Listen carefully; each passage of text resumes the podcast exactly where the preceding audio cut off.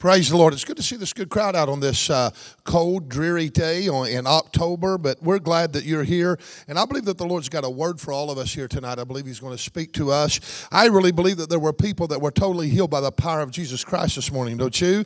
I'm excited about it. I've been hearing some testimonies already. One young man came to me and he said, While you were preaching, it was just like you were talking to me. I need to be saved. And he gave his heart and life to Jesus Christ. Hallelujah. Aren't you glad for that? That souls are being saved People are being redeemed. People are being brought back to the place of the relationship with God. Tonight, I want to talk to you a little bit. How many are longing for significance? I think all of us in this building want significance in our life. Not for selfish reasons, but we want to feel like that we belong. We want to feel like we're important. We want to feel like that we're needful. We want to have purpose. We want to have meaning. And all of us long for fulfillment. I long to be fulfilled. I long to have significance. I want to be significant, especially for the kingdom of God. I want to be significant significant to my family. I want my children to rise up and say, My daddy was a, a good man, a, a godly man. I want, I want them to see the heritage of the Lord uh, that the Lord wants to pass down through me to my lineage. But uh, as we begin to think about how are we going to get this significance, how do we find fulfillment? We all want it, we all desire it, we all want to be successful. I don't know about you, but I, I literally not only want to experience supernatural things, I want the supernatural to work through me. I want, I, I want supernatural occurrences, supernatural happenings to happen within my life. And let me tell you, even though you want those things, yet you got to understand, you got to place yourself in a position to be able to receive those things. Them things do not just come out of chance or coincidence. Success doesn't just happen out of mere chance, but you have to pursue it. You have to want it. You have to desire it. And we're going to be dealing with the spirit tonight, two different spirits. If I can get to both of them, I don't know. I, I just, I just, I feel like the Lord wants me to get to one certain thing, then I'm going to stop. But there's spirits that come come against us to try to rob us of us being fulfilled in Christ and being all that Christ wants us to be.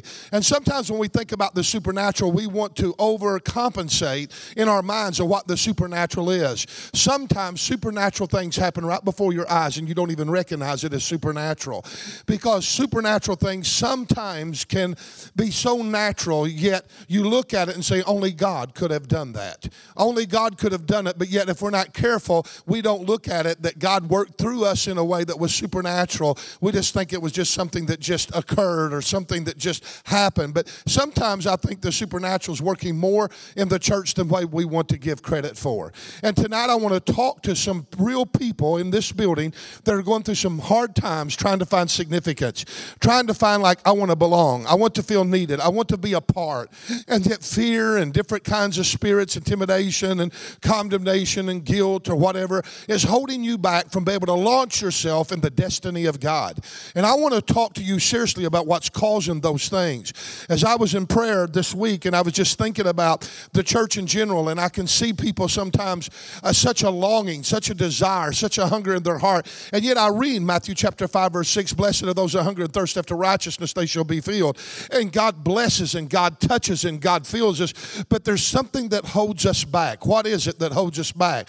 I'm going to try to reveal that through the Apostle Paul Paul's life, Apostle Peter's life. I want to show you where Peter was at, and I've preached out of this text before, and we've dissected it and, and went all kinds of different kinds of directions because there's a lot of preaching out of these two verses. But I want to go a little bit different, use some uh, uh, language that maybe I've used in, uh, before, but I want to talk to you out of the book of Luke, chapter 22, verse 21 or, or 31 and 32. Luke chapter 22, verse 31 and verse 32. Get ready. Are you ready for significance? tickets are you ready for something to happen in your life that's going to break you through to where you're going to be able to respond to the destiny that God has laid out before you without fear and intimidation or guilt? You're going to launch into your destiny for your life. I want every single one of you to feel fulfilled and happy and joyful that you are a part of the family of God. You belong and that you're just like everybody else, that we're on equal ground and that God's got a specific ministry, a specific purpose for your life. I want everyone to know that is the case here tonight. In Luke chapter 22, verse 31 and 32, if you'd stand for the reading of the word.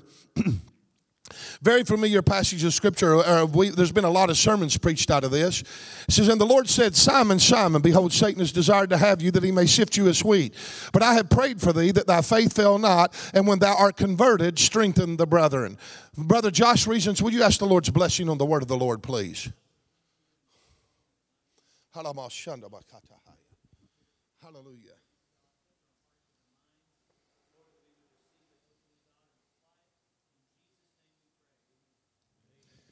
Now, when I first start this sermon out, you're going to think, what has this got to do with significance? What has it got to do with anybody about launching in your destiny? You just hang with me.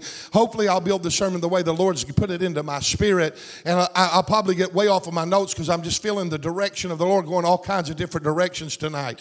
But tonight, I want to talk to you a little bit a while, a while on the thought don't accept failure as defeat. Did you hear that? Don't accept failure as defeat. When you look into our scripture text, the first thing you're going to find, the first thing that you're going to notice is Peter is on the brink brink of a failure, a great failure.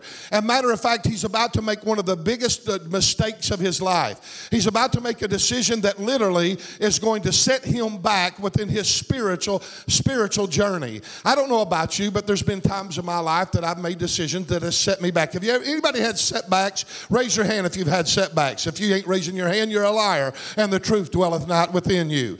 But the truth of the matter is, Peter is about to make a decision that goes against the grain of being significant. Anytime that a man wants to walk out of the out of the will of God and walk out of the limelight of the spiritual and the supernatural into the carnal, he's going to fail. And when he fails, he loses his spiritual significance. But Peter's on this brink of failure. This isn't the first time that Peter had failed in our scripture or the warning that he's going to fail, but yet neither would it be the last time that would Peter would fail either. Failure in itself is not defeat. I want you to know that. Failure in itself is not defeat. Defeat only happens happens when those that fail refuse to get up and try it again. That's when you're a failure. Did you hear what I said? Failure in itself is not defeat. Failure only happens when the one that has failed refuses to get back up, dust himself off, and said, Well, I tried it and I failed, but I'm going to try, try again. Peter's failure here was a direct result of him thinking that he would never fail. Matter of fact, his failure stemmed from the root of overconfident. Don't be overconfident of where you're at. Paul put it this way Paul says, Take heed when you think you stand and lest you fall. Every single one of us in this building need to understand there are vulnerabilities and weaknesses in all of us. When you look over this congregation, there is no superstars. When you look over this congregation, there's not the high and the low, the lofty and, and the abased. I want you to know that when you look over this congregation, there's something that all of us have in common. It's called flesh. It's called humanity. It's called it's called uh, it's called uh, weakness. Every single one of of us have weaknesses in our lives. Even though we like to build people up and put them on pedestals and we say stuff like, oh, I wished I could be like them. I wish I could have what they have. I would like to be in their shoes. I would like to be able to have the, the anointing that they have and all that kind of stuff. Never want something that somebody else has. It's good to look to somebody and, and they're leading you and they're, they're showing you a direction. But I want you to know never want what someone else has, only get what God wants for you.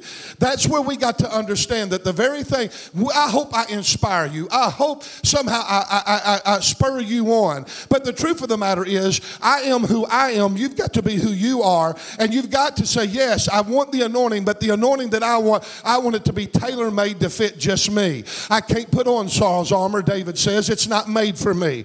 And there's things that you've got to understand that God's got tailor made blessings and a tailor made anointing that is just made perfectly for you and nobody else else. And God wants to fit you with that. But the truth of the matter is this when I was a young boy and I first got saved and I seen Jimmy Swaggart back in the heyday when the man he was preaching, the glory of the Lord was falling in his services, thousands were coming to the church and packing in. I literally would think in my mind on Judgment Day, I would love to be able to stand in his shoes instead of mine. I idolized him and I looked at him as a man that I would really want to be like and, and all of that kind of thing. Only when he fell and had a mistake in his life, I began to really understand understand that there really is no real superstars that's got it all together and that they never fail and they're never weak. Every single one of us in this building have vulnerabilities. We are weak at times. I'm weak at times. You're weak at times. There's nobody that's got it all together. I want you to know that all of us are on equal plane. There's only three there's only three temptations common to man and all three of us face them. The lust of the flesh, the lust of the eyes and the pride of life. Every single one of us in this building face the same things, feel the same things, experience the same things, we fight the same things. We are on all equal ground when it comes to vulnerability and weakness. Can I have an amen? Is anybody in this building with me here today? So I want you to quit thinking that you're less than everybody else because they don't understand the war that rages inside of me. You know what? Every single one of us understands the war that rages inside of you because we all fight that same raging war. Everybody does. Every single one of us. Doesn't matter how long you've been serving the Lord, that war is a real fight. But here's Peter. His failure stemmed from the root of his being overconfident. Jesus could see Peter's failure. Jesus could see what Peter himself could not see. I'm afraid that too many of us are like Peter. Peter was like what Harvey Firestone said one time. He said, uh, We see things not as they are, but we see things the way we are, or we see things as we are, is what he said. And I'm afraid that too many of us can only see things in the light of who we are and not in the way that things actually is or the way that things actually appear. You see, the carnal man sees things only in the realm of his own character because he cannot accept that anything else can exist outside of his own precepts. When we are faced with certain dilemmas, we see things only in the lens of our own perception and the lens of our own thinking. And everything outside of that we think is, is flawed or not real or whatever. But I want you to know Peter was told and he was warned that Satan desired to have him and to sift him as wheat. He could not accept that message actually because Peter at this point was willing to die for the Lord.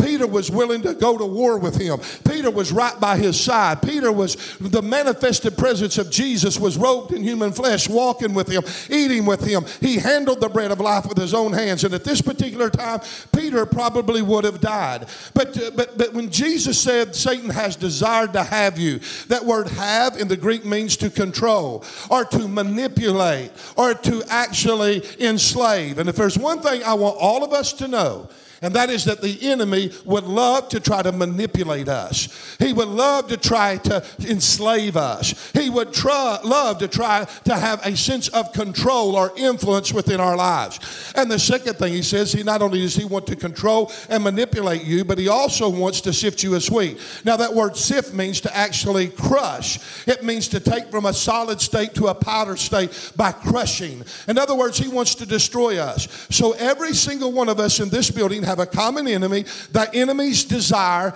is to literally have control and influence over our lives to the point that it brings us to a place that we are crushed and rendered ineffective. If there's one thing the enemy is afraid of, he's afraid of your possibility. He is afraid of your potential. He is afraid of your calling. He's afraid of your anointing. He's afraid of the gifts of God that lies deep within inside of you that you've not tapped in yet. I think sometimes the enemy can see more of the the potential in our lives that we can see for ourselves. I want you to know that the enemy rever- reveres you, the enemy is afraid of you, and the enemy is sitting back on the sidelines worried about what you might become in God. Can I have an amen? Look at somebody say, You're greater than what, eh, what appears right now. Look at somebody and tell them that. You're greater than what seems to appear right now on the horizon.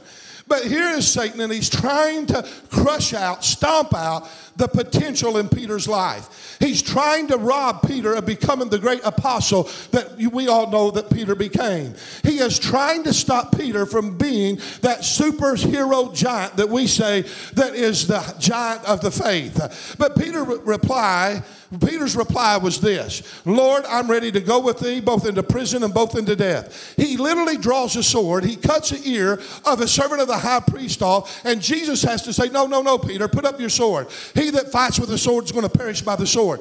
Peter, at that particular time, was ready to die for Christ. And when we come into the house of God and we feel the presence of God, everything's going grand and glorious and everything's going wonderful. Well, we're on the height of our, our experience. We're overconfident within ourselves. We're ready to take a stand. We make both statements. We give out great testimonies and we do great things and we just praise and magnify and we get all involved in the mechanics of, of spiritual activity. But then all of a sudden, when that presence of God that's manifested walking along beside of us seems to disappear and goes by the way of the cross and seems to be dead and seems to be put into a tomb, all of a sudden we find ourselves falling apart because that manifested presence is not there.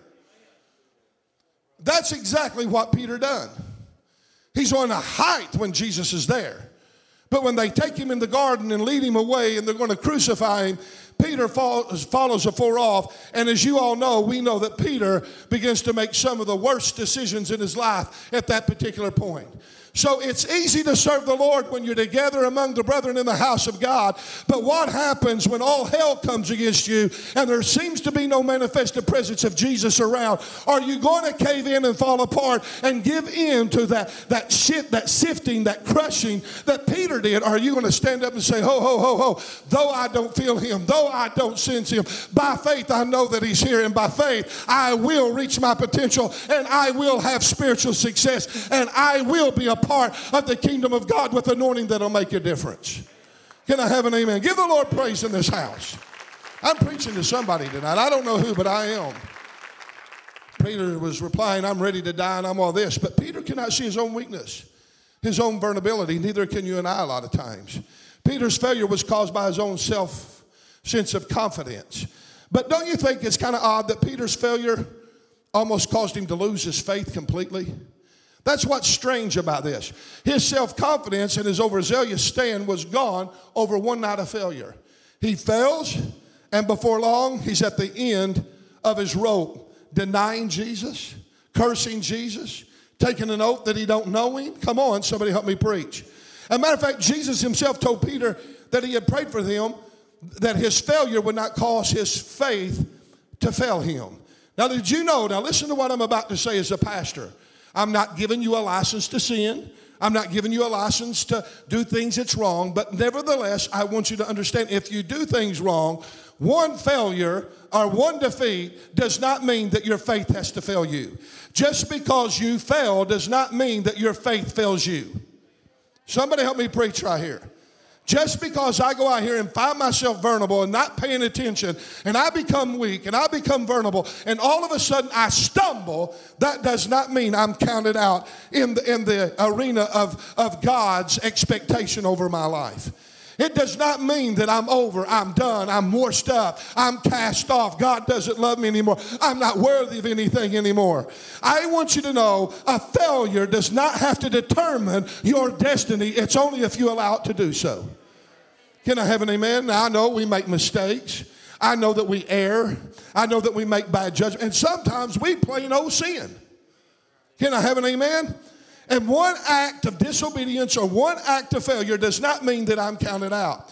Don't you think it's strange that Jesus seen a failure and a leader at the very same time? I love that thought when the Lord gave it to me.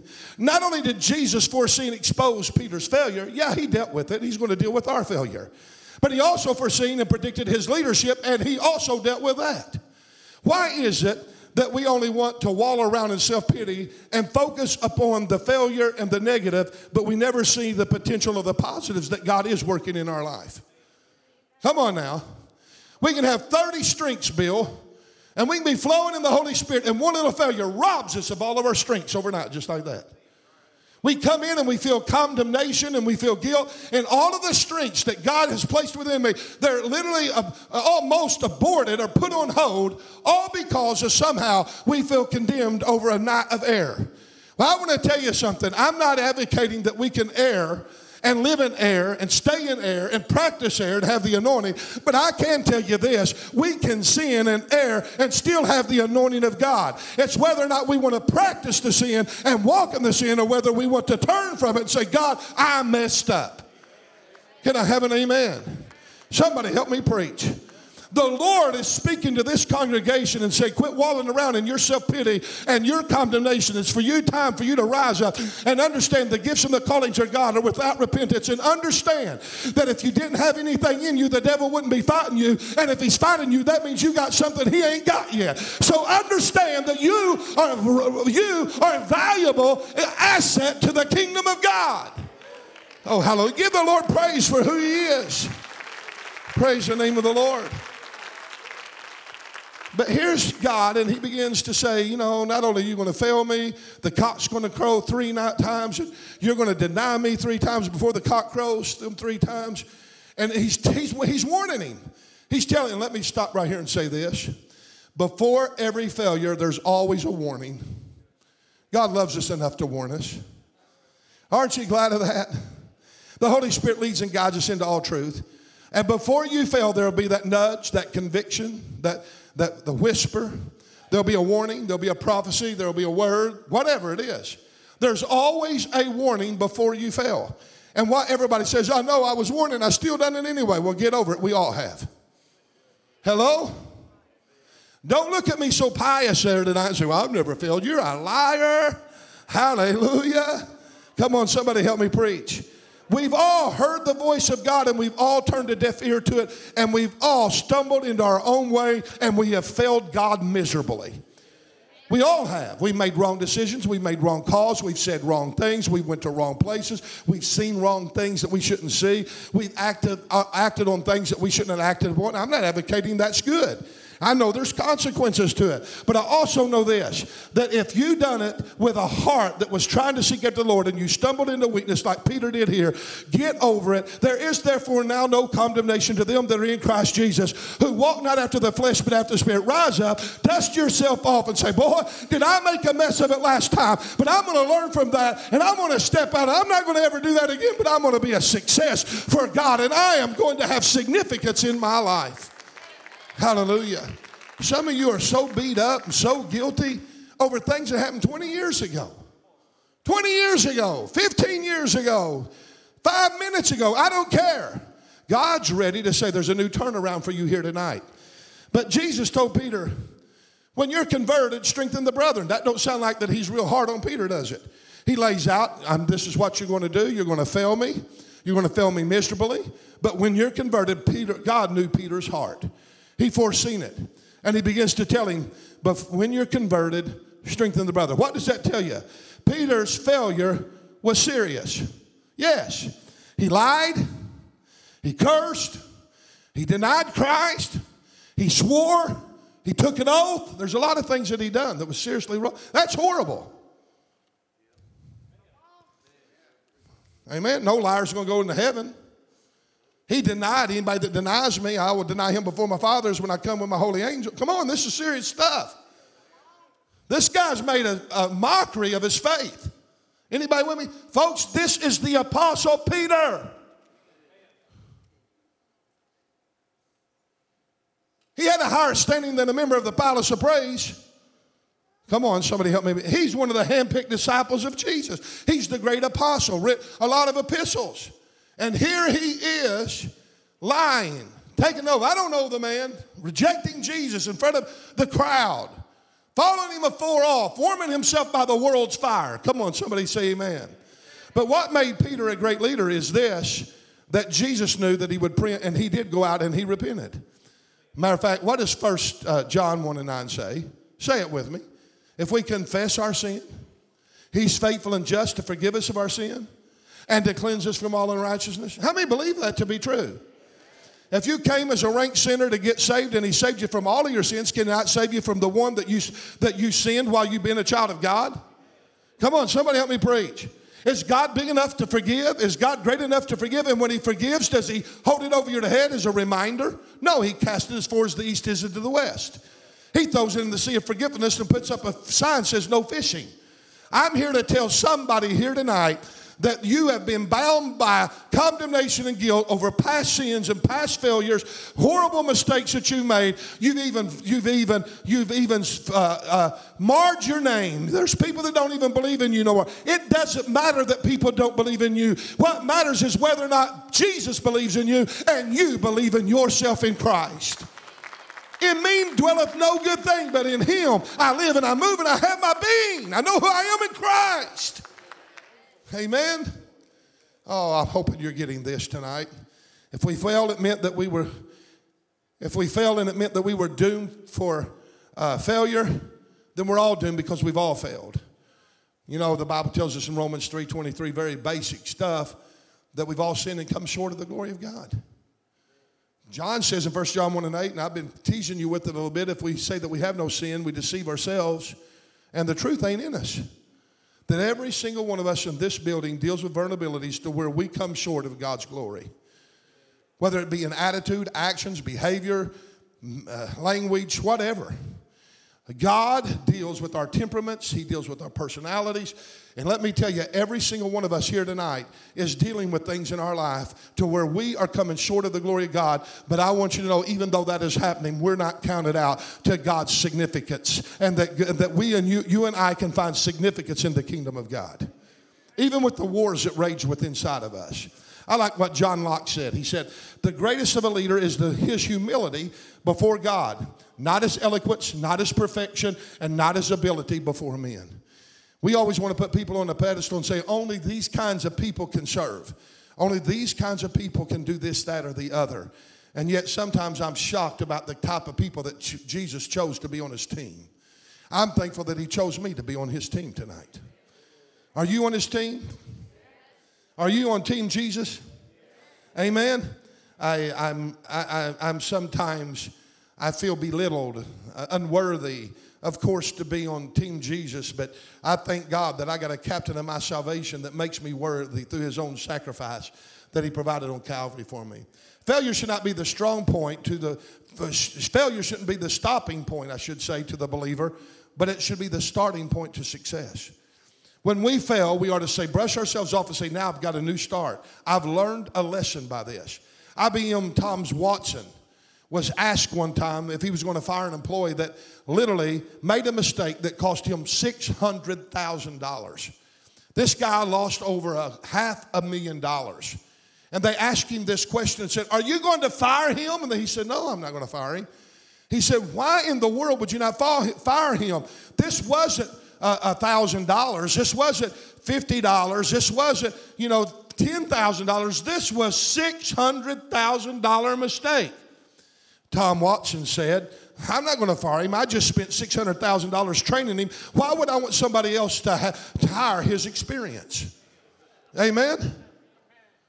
In other words, hey man, I just spent $600,000 in training. Why should I throw that, that away and put that to where somebody else can hire him and he can become success over learning from his mistakes? I want to give you an equation that I put together that I believe is very biblical and I believe I can back it up with biblical scripture, and that is this. The principle behind what Tom Watson was preaching or speaking to us through that example is this grace, forgiveness, slash uh, grace equals an asset and not a liability. In other words, when I fail and I fall miserably, God covers me by grace. Grace causes the equation to come out as an asset and not as a liability. That God says, hey, my boy just learned something. Hey, my boy just got an education. Hey, my boy just found out what not to do or what he should have done. Can I have an amen? Thank God that even my mistakes, that God don't look at it as a liability to where he has to shove me off and discard me or fire me. But God says, I'm investing in my boy and I'm bringing him up to become the leader that I have designed him to be. Can I have an amen? Give the Lord praise. Oh my goodness. You know what failures is? Failure is nothing more than stepping stones to success. You learn by them. Thank God that we learn by our failures. The only way to get experience is to try something. Again, try it. If the first time that you ever wrecked your bicycle, if you never got on it, you'd never become a rider of a bike. Amen? I remember the first time I got on roller skates. You know how I learned to roller skate? I'll tell you how I learned to roller skate. I put on a pair of roller skates and got a rope and tied it to a bicycle, and they pulled me with a bicycle. And let me tell you something, folks. I didn't have hide for the first six months of my life. We done it on asphalt. And I'm here to tell you, I learned some valuable, uh, valuable lessons about doing that kind of a thing. And that's the same way in the spiritual realm. We do some stupid things in the spirit realm sometimes. We make horrible mistakes. We, li- we, we literally, folks, do things that are, are, are so appalling to God and to ourselves, and, and we're embarrassed and we do things that we shouldn't do. The Apostle Paul warred with it. When I try to do good, evil is present, and I find myself doing the things I ought not do. Come on. That's the Apostle Paul, for heaven's sakes. There's a war in my members. He's saying, Oh, that old man that was crucified and put aside. He said, Every once in a while I find that man rearing up. Every once in a while I find that man overtaking me. Every once in a while I find myself doing the things I shouldn't do and saying the things I shouldn't say and going places I shouldn't go. Hello? But look what the Apostle Paul became. Now, watch this. The only way that Peter became a great apostle that he was was through his mistakes that gave him experiences. You're never going to learn if you never have any experiences. And one of the reasons why there's so little done among so many people, and that is they're afraid of failure. I want to hit this real hard because this is where the Holy Spirit's really laid this on my heart. The whole message seems to be around this one word that the Spirit's put on my heart. I am tired of God's people facing intimidation. I'm sick of it.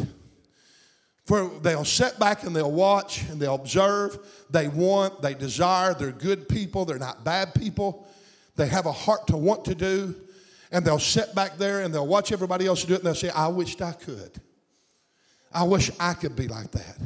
I am so less fortunate. I can't. I, I, I just I can't rise to the occasion. I don't have the ability. I don't have the education. I, I, and, and before long, we'll talk ourselves into a state of becoming a victim. And then what happens is when things happen that, that we want to happen in our lives and they don't happen for our lives, we can become a little bit jealous of it happening for others. And we can say things like, oh, I'd go to so and so, I'd go to the ladies' trip, but they're, they're, they're more holier than thou. I can't, I can't never compete or match up with those. They got a snotty nose, they think they're better than everybody else.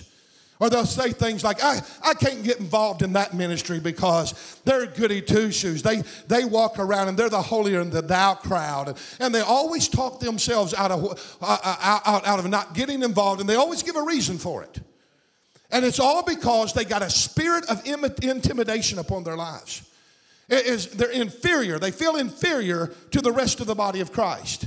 Come on, somebody. I know we're on different planes and different levels as we walk. Somebody that's serving the Lord 30 years is on a different level than those that serve the Lord for five months. I would hope so anyway. But on the other side of the coin, I want you to know that the man that has 30 years of experience, he got there by making a lot of blunders and a lot of mistakes, and he had to find a lot of forgiveness from a lot of people and even had to forgive himself. Hello? Those of you that are sitting here in this congregation and you're wanting to be involved, get involved, but you're afraid. I, am a, I'll fail. I, will never match up. I'll never hit the mark. I'll, I'll never be able to be like them. I, I don't have the education. I, I, don't have the, I don't have the capability. I don't have the finance. We'll give all these different reasons. One of the things that I have fought in my life, I to be honest with you, I don't know why God's allowed me to rub shoulders with some of the greatest men in our denomination. Been on boards, I am on boards where I feel intimidated. Right now, I'm on a board where I go down to uh, Sevierville, Tennessee, uh, two or three times a year, and I walk in and I rub shoulders with men that's got doctorate degrees in theology. And they sit right down beside me. Our general overseer comes in, sits down, and engages in conversation with me. And you talking about a duck out of water? Baby, this duck's out of water. Amen? Come on.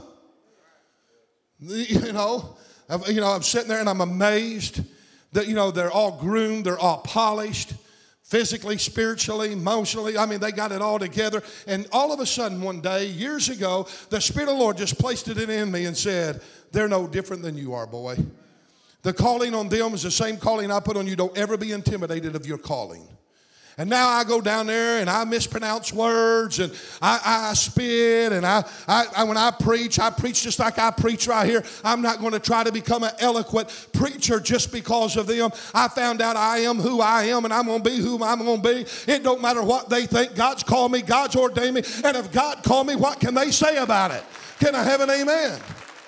Somewhere in the body of Christ, we've got to get to this place that we put the spirit of intimidation under us and kick it down. Because I want you to understand those that are above in a different level than you are, they're your greatest cheerleading, spurring you on, wanting you to come to that level with them.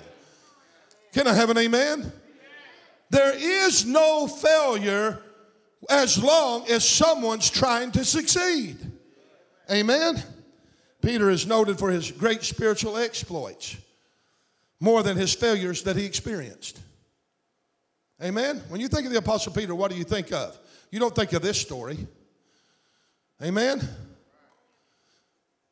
How did Peter become what he became? Through his exploits, through his trial, through his error, through his mistakes, through his successes. One minute he'd be encouraged, the next minute he'd be convicted. Haven't you ever been on a spiritual high where God was patting you on the back and edifying you? Only to find out before the week's over, he's got you in the woodshed, bending you over, spurring you on with correction. Hello? Am I the only one that lives this kind of life? Hello? Peter faced the same thing. And what made him a successful leader and a successful uh, apostle was that he never gave up. He never stopped believing in himself and his calling. Peter's noted, as I said, for his great exploits more than his failures. I want to tell you, was Peter presumptuous? Yeah. Was he uh, arrogant? A little bit. And he was really a radical. I want you to know what I see about the Apostle Peter. He's presumptuous, he's a radical, he's hot headed, he speaks before he thinks. That's Kent Miller made all over. I'm kind of like the Apostle Peter. Sometimes I say things mm, what did I say? That immediately I feel it. But it's too late. I done threw it out there. I'm trying to learn. And you know, he's just he's just that type of a guy. He's presumptuous. He just he's just kind of he's a loose cannon. If he was on your team every once in a while, you'd think, oh, he's going to get up and take off, and is he going to do good or is he going to do bad? Is he going to say something stupid or is he going to be on target? Because Peter knew how to be on target, and Peter now knew how to say things stupid. Amen? Haven't you ever been around people like that? One minute they got it all together, the next minute you think, is that the same person? And as you say yes, you're seeing them in the lens of the way that you see them. But I want to tell you something. You need to look at yourself because in the lens of yourself, that's exactly how we are. Amen? And here's Peter. He's not known for being presumptuous that much, hot headed. Or, you know, I mean, we know about him being like that. But you know what he's noted for? He's noted for walking on water that no one else did. He's noted for uh, um, uh, his shadow going out and touching people and healing people. He's noted for going to Ananias and Sapphira and casting judgment down. The fire come upon them and they die. He, he's noted for preaching a sermon on the day of Pentecost and 3,000 souls are saved. He's noted for laying hands on the sick and they recover. That's what he's noted for. How did he get there? Through his trial, through his error, through his failures, through his problems, through his difficulties, through his training, through his development. Uh, failure is nothing more than a saint in literally training. We're in training here. None of us has got it all together. If you think you got it all together, would you please leave the church?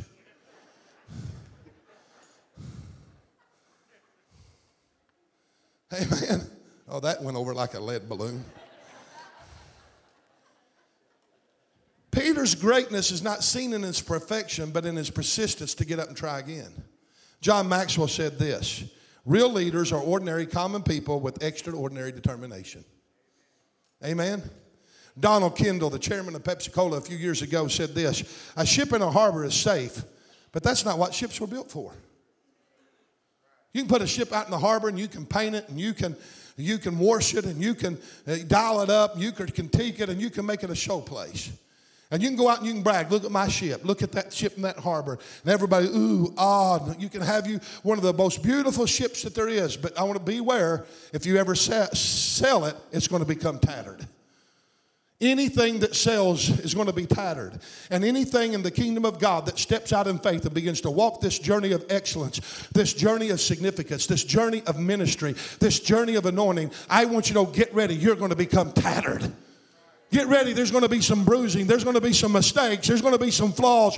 There's going to be some weeping. There's going to be some falling down in the dust and getting dirty. Come on. But I want to tell you something. For that is the purpose in which we were made.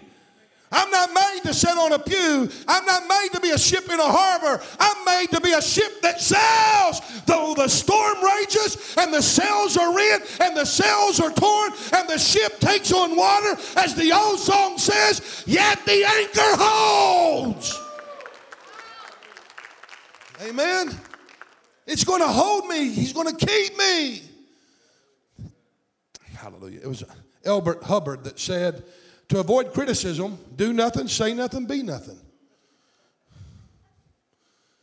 It's odd to me that the only people that get criticized are the people that's trying. Amen? You'll never hear me as a pastor criticize you if you step out and try and you, and, and you fail miserably. I will applaud you because you've done more than the person that never tried to do anything. Amen? I hope I'm hitting home here tonight.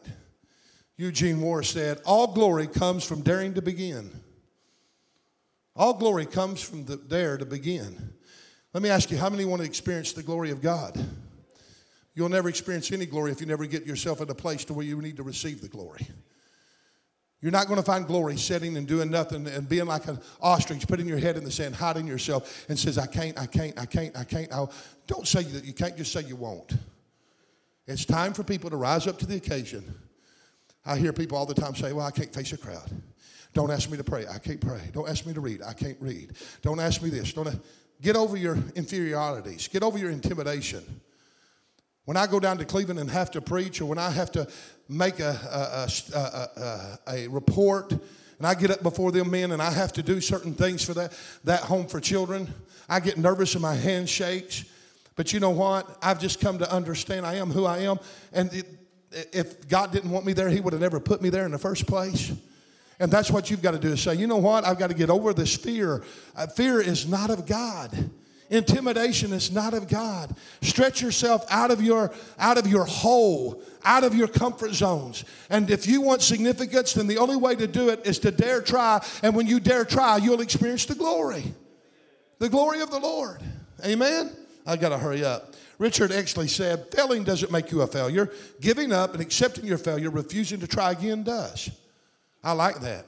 You see, what made Peter the real apostle was not only refusing to let failures get him down, not only was it his success by him getting back up and trying again, but Peter was also willing to learn from his mistakes.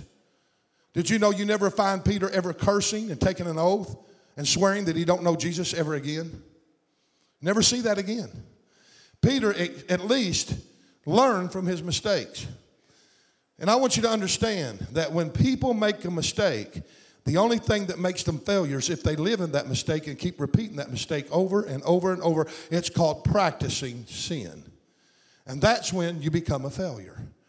But when you make a mistake and get back up and dust it off and say, I learned from that, I'm not going to go there no more.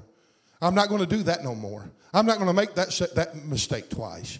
Learn from your mistakes. Abraham Lincoln said this My great concern is not whether you have failed, but whether you're content within your failure. Don't become a victim and sit back and say, Well, I can't be. I, have got too much baggage. I'll never be able to do it. I, blah, blah, blah. I can give you a thousand different excuses that people make all the time to me as a pastor of why they don't do certain things. One of the things wrong today in American culture is that no one wants to be responsible for anything. They don't. America wants no rules, no regulations, no responsibilities, no accountability, no relationships. They just want to be free, not realizing that the law is what actually ensures their freedom. And America lacks all grace and mercy without any kind of consequences. Peter may have failed many times, but we don't see him making that mistake over and over and over. Peter learned by his mistakes. The mark of a true leader isn't in his ability to not make mistakes, but more in his ability to learn from those mistakes and to keep himself from making those same mistakes twice. I'm going to make a statement here, and I believe it with all of my heart. Some of the most capable, dependable, trustworthy, and able people in our church is the people's lives that's got a testimony wrecked and havocked by mistakes. You know why? Because they've learned from them. They've learned from them. I'd like for the singers to come up, and I'm going to be closing here in just a few moments. Grace Hopper said, who was a retired admiral for the United States Navy, he said this A man must be big enough to admit his mistakes, smart enough to profit from them, strong enough to correct them. It was George Barnard Shaw that said this Success does not consist in never making mistakes, but in never making the same one a second time. Someone said one time, Some people change jobs, mates, and friends, but they really never think about changing themselves. Rick Warren said, When you're through improving, you're through. Amen? When you're through improving, you're done.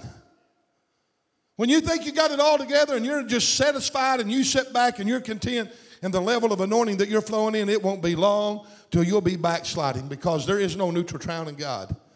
You're either going forward or you're going backwards. You'll only sit and maintain for a certain amount of time, and you'll begin to lose. You'll begin to lose your momentum, and you'll begin to lose your even your own convictions, and you'll begin to compromise. And before long, you are deceived, and you're on a downward trend. Every day it's a push. Every, I like what Joyce Meyer said. Joyce Meyer said, they asked her, When did you get saved? When did you make the choice of salvation? She said, Every day. Every day I choose up and say, I'm going to be saved today.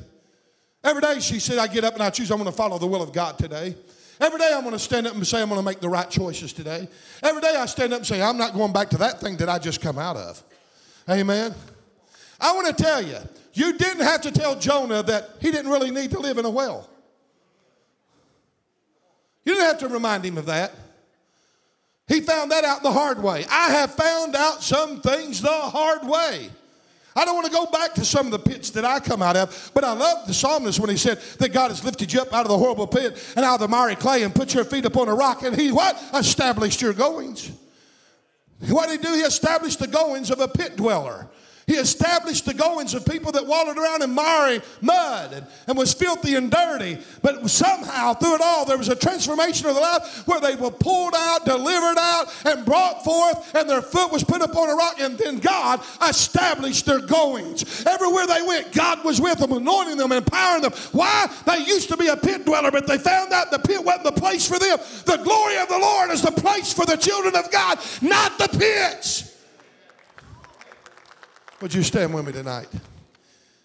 God don't want you dwelling around in pits, intimidation, false condemnation, wandering around, guilt, feeling the weight, feeling ugly, feeling insecure, feeling less than. I think we all should say what Pauline Peters said. She said, Lord, when I'm wrong, make me willing to change. When I'm right, make me easy to live with, so strengthen me that the power of my example will far exceed the authority of my rank. When I thought that, I said, Oh God, yeah. We can't be like Peter up and down there for a while. As long as we're in the house of God feeling good about ourselves, we can do a lot of good spiritual things. But then we wreck at home when the visible, tangible presence of God's not felt or seen or experienced. Then we start making wrong choices because we just feel like, I can't put the effort into it because if I put the effort into it, I feel like that I'll fail. And so, what's more easier? Just label yourselves as a failure and never put any effort in trying to become what God wants you to do. Because a lack of faith in your ability to become what God wants you to be will always hold you captive in enslavement to the mediocrity of your life. If you never can believe that God loves you, He's got more for you. He's got significance for you. He's got fulfillment for you. Some of you are sitting here so bound by life's experiences that were unpleasant. That's bad.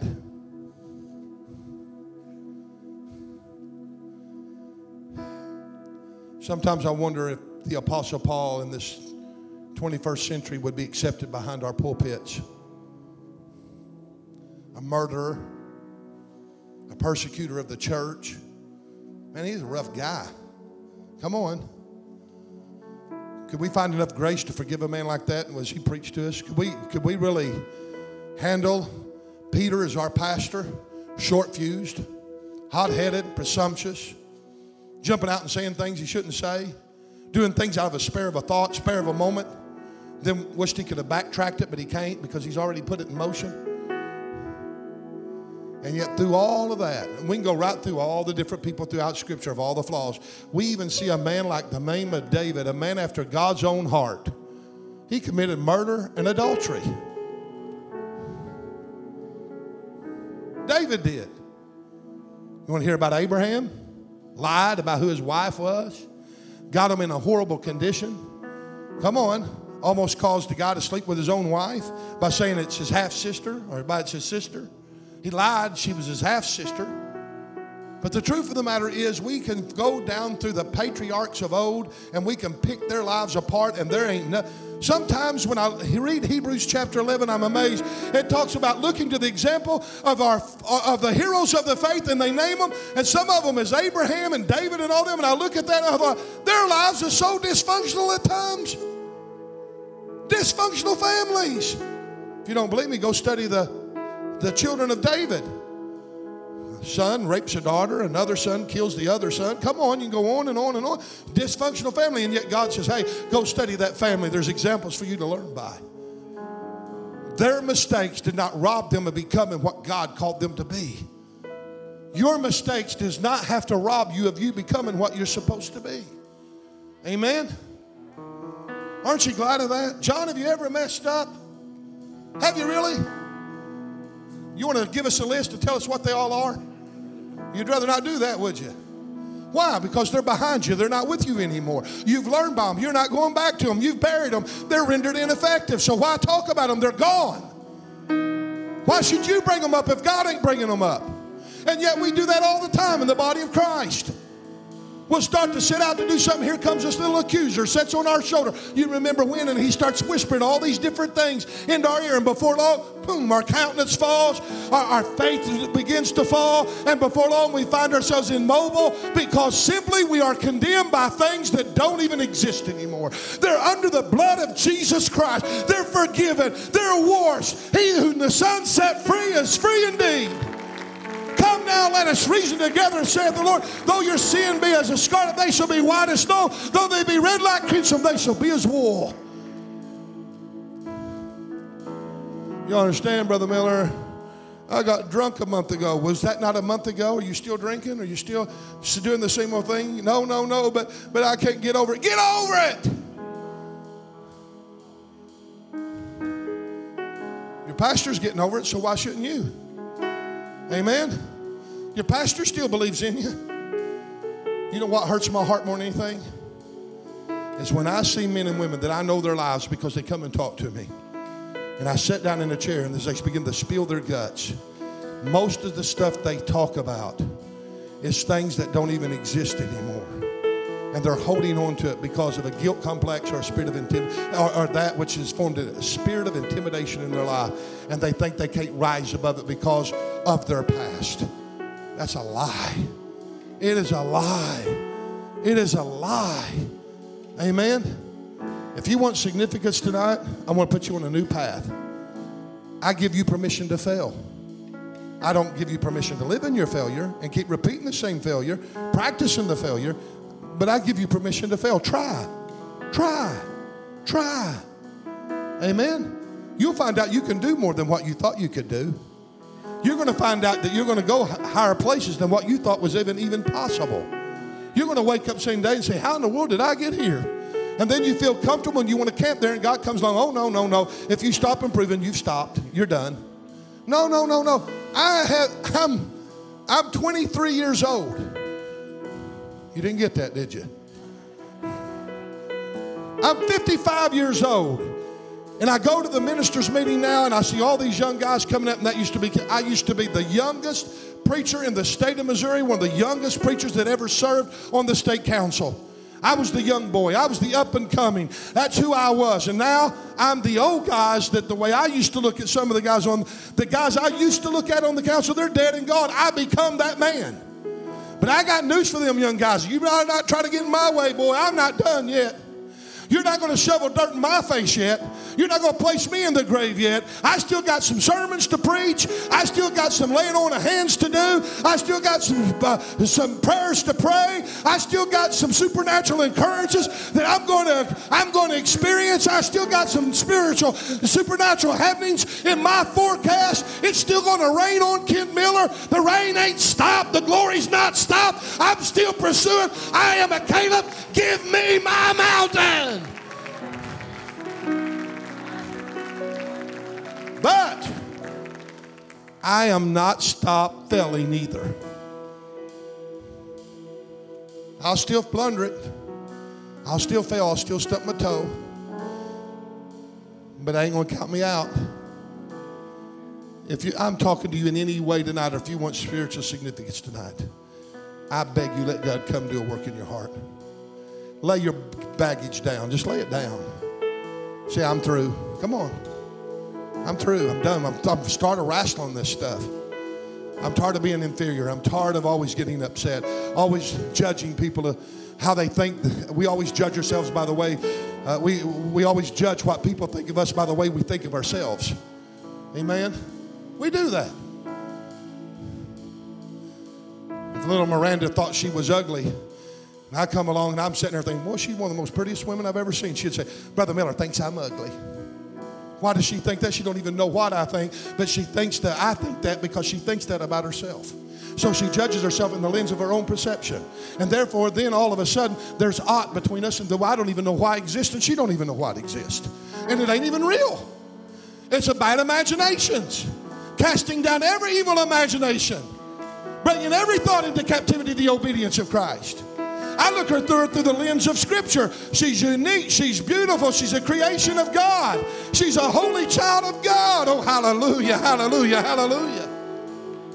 Until we begin to see ourselves as God sees us and the way He loves us and the way He has compassion on us, we'll never rise to our potential. And I'm asking you tonight are you tired of the baggage? Are you tired of walking around in self pity over things that you've done wrong? Forget it. Put them behind you. Greater is He that's in you than He that's in the world. If you need prayer tonight, I want you to come up. If you want significance, I want you to come up. I just want you to come. We're going to pray for significance to come upon this body. We're going to pray that people feel that significance and know that they're going to flow in the significance of the Lord. I, am closing. You can come. You don't have to wait. Hallelujah. Why is there so much conflict, Brother Mill? You'll be conflict till the day you die. It's a way of life for the believer. Hallelujah. I like for some of my elders and my prayer warriors my ministers start getting around the people. Love on them, pray for them.